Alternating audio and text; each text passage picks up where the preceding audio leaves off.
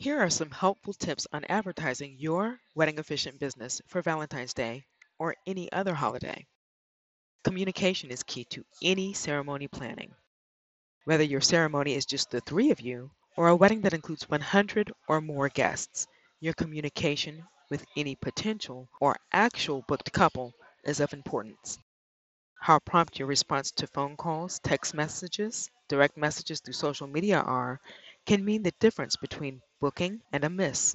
I know, I've been there, and although we attempt to answer every phone call through Weddings by Sonita, there are times where the couple reaches another wedding officiant and books before you can even call them back. It happens, so be prompt. Pre plan your advertising images and videos.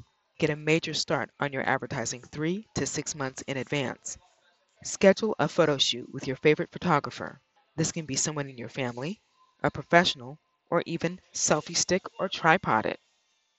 Develop pricing according to how much you value being available on Valentine's Day, one of the nation's most celebrated holidays.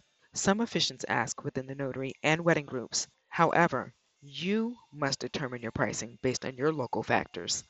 If it is a destination wedding, you must also consider travel costs.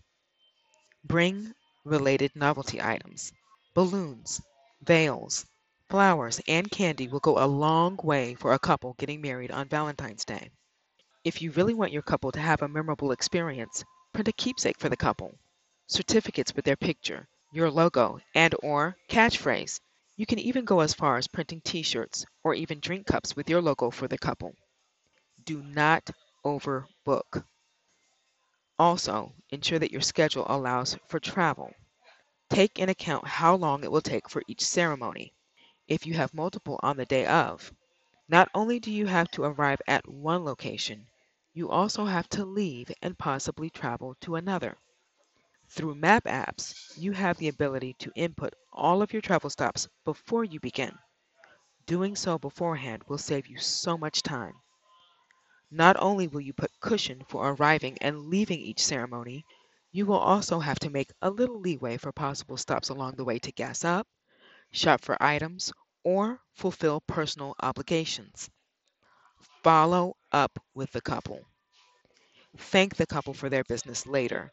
It will go a long way to let the couple know that you enjoyed your time with them, wish them well, and are still thinking of them. This is Sonita Leak, and this is your edition of The Wedding.